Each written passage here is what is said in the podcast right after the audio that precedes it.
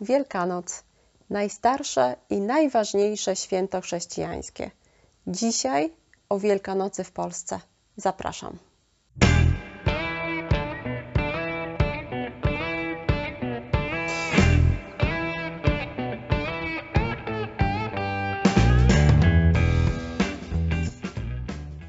Witam Was na Polski Codziennie. Zapraszam Was na naszą stronę www.polskicodziennie.pl. Znajdziecie tam bezpłatną transkrypcję dzisiejszego odcinka.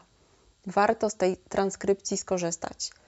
Wideo zostało przetłumaczone na 8 czy 9 języków i jeśli macie duży problem z jego zrozumieniem, skorzystajcie przy pierwszym oglądaniu z tłumaczenia na własny język. Potem jednak korzystajcie z polskiej transkrypcji, przygotowanej specjalnie do wideo. Ta transkrypcja dostępna jest po zalogowaniu się na www.polskicodziennie.pl. Zachęcam Was również do skorzystania z naszego pięciodniowego kursu online. Kurs jest gratis. Poznacie pięć reguł, dzięki temu poprawicie swój poziom polskiego. Zaczniecie szybciej mówić i bez stresu. Kurs również znajduje się na naszej stronie w zakładce kursy. Zapraszam Was serdecznie. A teraz dzisiejszy temat Wielkanoc. Wielkanoc to najstarsze i najważniejsze święto chrześcijańskie, które celebruje tzw. Tak misterium paschalne Jezusa Chrystusa, Jego mękę, śmierć i zmartwychwstanie. Polskie święta wielkanocne są radosne, kolorowe i pełne tradycji. Świętowanie Wielkanocy zaczynamy w niedzielę poprzedzającą święta, tydzień wcześniej. Jest to tak zwana niedziela palmowa. Przypada ona zawsze na tydzień przed Wielkanocą i zawsze rozpoczyna Wielki Tydzień. Tego dnia zanosimy palmy do kościoła, aby je poświęcić w czasie mszy. Kiedyś takie palemki robiło się samodzielnie, z gałązek wierzby i bukszpanu. Ozdabiało się je suszonymi ziołami, kwiatami i barwnymi piórami zwierząt. Teraz palemki się po prostu kupuje i w niczym nie przypominają one starych, tradycyjnych palemek. Wykonane są obecnie z suszonych kwiatów i barwione sztucznie na mocne, żywe kolory. Sama też kupuję palmę, ale gdy tylko mam okazję, wolę kupić palemkę niepozorną, zrobioną z naturalnych gałązek i liści. Kiedyś wierzono, że taka palemka ma magiczną moc.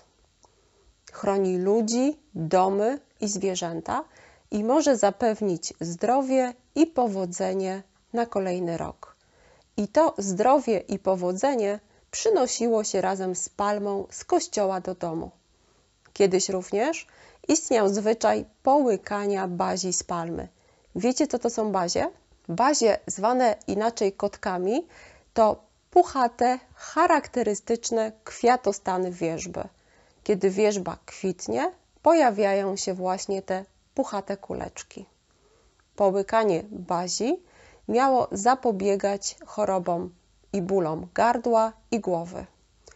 Ja nie pamiętam tego zwyczaju, ale podobno kiedyś istniał. W niedzielę palmowe odbywają się uroczyste msze święte. Rozpoczynają się od obrzędu poświęcenia palemek i procesji do kościoła. Zwyczaj święcenia palm pojawił się około VII wieku na terenach dzisiejszej Francji. Z kolei procesja wzięła swój początek z Ziemi Świętej. Tyle o niedzieli palmowej i tradycji święcenia palemek. Powiedziałam, że polskie święta wielkanocne są kolorowe i tak jest. W czasie świąt w polskich domach pojawia się wiele świątecznych dekoracji: króliczki, owieczki, kurczaczki, a przede wszystkim pisanki, czyli malowane jajka. Zwyczaj malowania jajek nie jest wyłącznie polskim zwyczajem. Znany był już w czasach Cesarstwa Rzymskiego. Przyjęto go w Polsce z dużą atencją, ponieważ jajko, zgodnie ze starosłowiańskimi wierzeniami, było bardzo ważne. Symbolizowało nowe życie, nowy początek. W Polsce najstarsze pisanki pochodzą z końca X wieku. Wzór rysowano na nich roztopionym woskiem, a następnie wkładano je do barwnika, najczęściej łupin cebuli, które nadawały im brunatno-czerwoną barwę. Dawniej malowaniem pisanek zajmowały się wyłącznie kobiety. Mężczyznom nie wolno było nawet wchodzić do pokoju, w którym kobiety malowały pisanki. Jeśli mężczyzna wszedł do pokoju, należało odczynić urok, czyli cofnąć ten urok, który intruz mógł wrzucić na pisanki. Dzisiaj do kolorowania pisanek można kupić specjalne barwniki spożywcze. Dzięki tym barwnikom mamy różne kolory pisanek. Już nie gotuje się jajek w łupinach cebuli. Można również kupić specjalne pisaki, mazaki do rysowania pisanek. Jedną z najprostszych metod jest ozdabianie jajek wycinankami. Wycinanka powstaje przez wycięcie jakiegoś wzoru z papieru lub serwetki i naklejenie go na jajko. Oczywiście można kupić też gotowe naklejki do ozdabiania jajek. Ręcznie robione pisanki dają mnóstwo satysfakcji. W końcu sami coś zrobiliśmy. Wprowadzają też do domu świąteczny klimat i stanowią piękną dekorację świątecznego koszyka, w którym święci się pokarmy w kościele. Formalnie uznaje się, że Wielkanoc to dwa dni świąt. Pierwszy dzień świąt to niedziela wielkanocna i drugi dzień świąt to poniedziałek wielkanocny. Ale dla nas, Polaków, Wielka Sobota jest już świętem. Wtedy chodzimy do kościoła, aby poświęcić pokarmy. Sklepy są krócej czynne, generalnie święta. Święcenie pokarmów to kolejny zwyczaj wielkanocny celebrowany w Polsce. W domu przygotowuje się specjalny mały koszyczek lub duży kosz, to zależy od preferencji osobistych. W koszyku umieszcza się po małym kawałku różnych produktów, które jemy. Jest to zawsze jajko, którym będziemy się dzielić w czasie śniadania wielkanocnego w niedzielę. Jest kawałek chleba, sól i pieprz. Pozostałe składniki koszyka zależą od preferencji osoby, która szykuje koszyk. Można dołożyć kawałek kiełbasy lub innej wędliny. Można dołożyć baranka z cukru. Skład koszyka jest dowolny, święci się te pokarmy, które jemy, trochę więc zależy to od rodziny.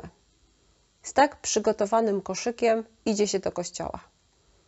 W kościele jest przygotowane specjalne miejsce. Może to być wydzielona część ogrodu lub dziedziniec przed kościołem, lub sala w kościele, gdzie stoi długi stół nakryty białym obrusem. Na tym stole wszyscy ustawiają swoje koszyki. Następuje krótka modlitwa, po której ksiądz święci jedzenie, to znaczy kropi je wodą święconą. Taka uroczystość trwa około 10 minut. Kończy się, każdy zabiera swój koszyk. Nowo przybyli mogą stawiać koszyki na tym samym stole. I takie święcenia odbywają się przez część Wielkiej Soboty. Poświęcone pokarmy nazywają się święconką. Nazwa pochodzi od święcenia. Zwyczaj święcenia pokarmów to tradycja wywodząca się z wczesnego średniowiecza, a korzenie jej sięgają prawdopodobnie czasów pogańskich.